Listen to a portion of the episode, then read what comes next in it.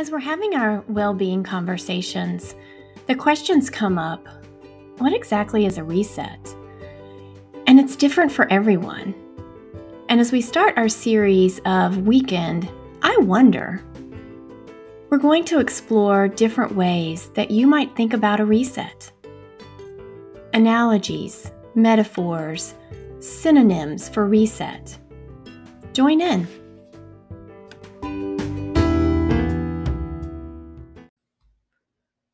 Hey there, this is Dr. Marian McCrary. I welcome you back to the Reset MD podcast.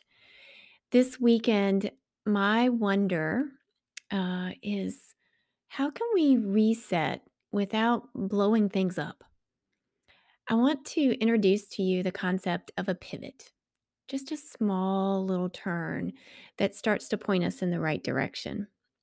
We've talked about hard resets and soft resets in our well being conversations.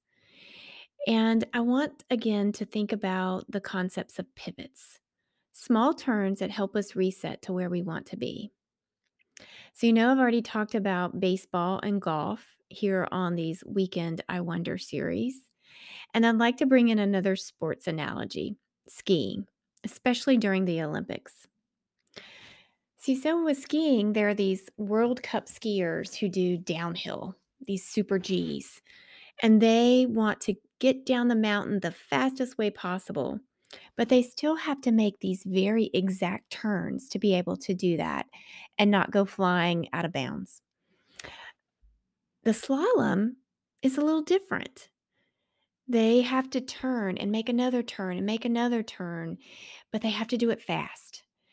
And so when I'm watching skiing, it it looks very different um, than what I actually do when I ski. I'm a cautious, solid blue skier who makes lots of slow uh, turns, if you want to call them that. Um, they're not always technically perfect, and I often slow down to make them, but they get me to where I need to be as I watch, you know, those other skiers go straight down the mountain.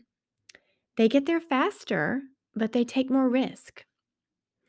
So, in saying that, I want you to know it's okay to do things on your own timeline and your own pace. Martha Beck, who's the author of the book The Way of Integrity, describes her journey to living her life in integrity and the pivots that she made in her beliefs, her religion, her sexuality. I won't go into the details, but she describes two strategies to get to that place of integrity. One is to to blow it all up. That's kind of to me those skiers that are going just straight down the mountain as fast as they can. And the other is to make small 10 degree turns where someone carefully reassesses after each turn and then makes another 10 degree turn or reset. This is a gentler way. This is more akin to my skiing. Coaching philosophy supports taking small steps towards your vision and your goal. Baby steps, small wins. Seeing success in these small pivots builds a person's confidence, self autonomy, self efficacy, and it helps them to continue to move forward. So, I'm interested in thinking about how does this strategy resonate with you?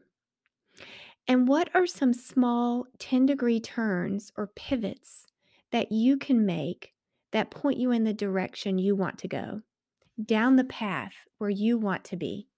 Sometimes you learn that those small pivots take you in the wrong direction. But you know what? You can recalibrate with new knowledge on what doesn't work so you can focus on what does and then make a turn in a different direction. Every choice you make is a chance to learn. Thank you for joining today, and I hope I've given you something to think about this weekend.